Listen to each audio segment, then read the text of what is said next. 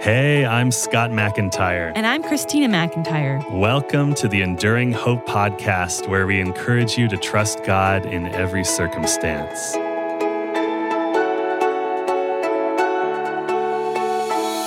Some of you know that it was in our fourth year of marriage that Scott's health really started to take a nosedive. He was put back on the waiting list for a deceased donor kidney, and for the second time in his life was dealing with the side effects of kidney failure. It was a tough time for us, but amazingly, we both said it was the best year of our lives. Now we have our two kids, so it's not a fair comparison. Yeah, for sure. But it was really amazing to be so at peace during such a trying time. One reason is that God gave us the gift of being able to see what He was doing through our trial while we were still in the middle of it. We saw His hand in our life every day. And because of that, we were able to be a witness for Christ to those around us. Everything in our life just came down to our relationship with the Lord and our relationship with each other.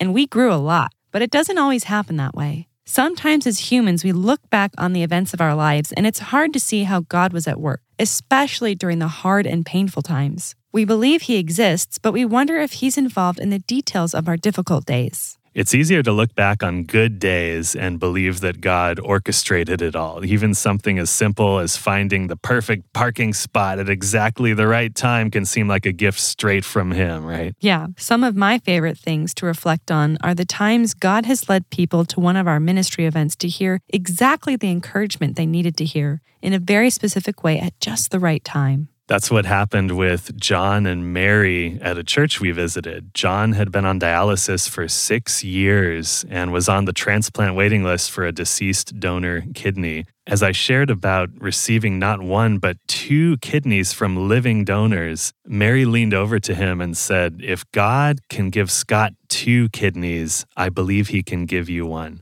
my testimony was just what their hearts needed and gave them a special boost in their faith. And that same night, they received a call from the hospital saying that a living donor kidney had become available for John. And within a week, he had his new kidney. Some people might think this was just a coincidence or luck, but the Christian worldview offers a far more personal and purposeful explanation. When things like this happen, we see God's providence. The doctrine of divine providence tells us that God is in complete control of all things. He is sovereign over everything in the universe, from intergalactic energy fields to the individual destinies of all human beings. This means we believe God is providentially involved even on our worst days. We might not understand how He is working or even why things happen the way they do, but we know every event has a reason behind it. Throughout Scripture, we see examples of God using difficult and painful events for His purposes. Events we might see as absolutely pointless or even evil, He uses for a bigger purpose than we might ever know this side of heaven. One example is the man born blind in John chapter 9, verses 1 through 3. It says, As he passed by, that's Jesus passing by, he saw a man blind from birth. And his disciples asked him, Rabbi, who sinned, this man or his parents, that he was born blind? Jesus answered, It was not that this man sinned or his parents, but that the works of God might be displayed in him. If we do not know the character of God, especially that he's all loving, infinitely just, and infinitely righteous, we might wonder why he would choose to display his works in such confusing ways. Couldn't he do it without allowing pain and suffering? Questions like these might even lead us to question God's goodness. But scripture is abundantly clear that God is good. Here are just a few examples.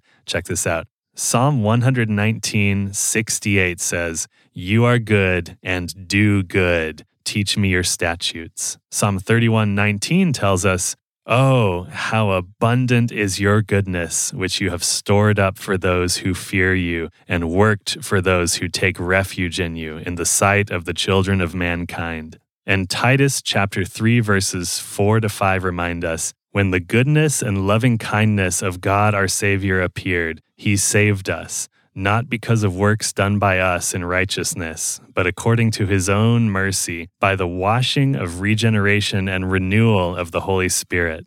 It's also important to remember that while God does allow the effects of sin, even the effects of sin on creation, he is not the author of sin. He hates sin and does not condone it. nor does he take any pleasure in the suffering of his children. When we know God's character and trust in his goodness, we can more easily trust that he never leaves us and that he is involved in every single day of our lives.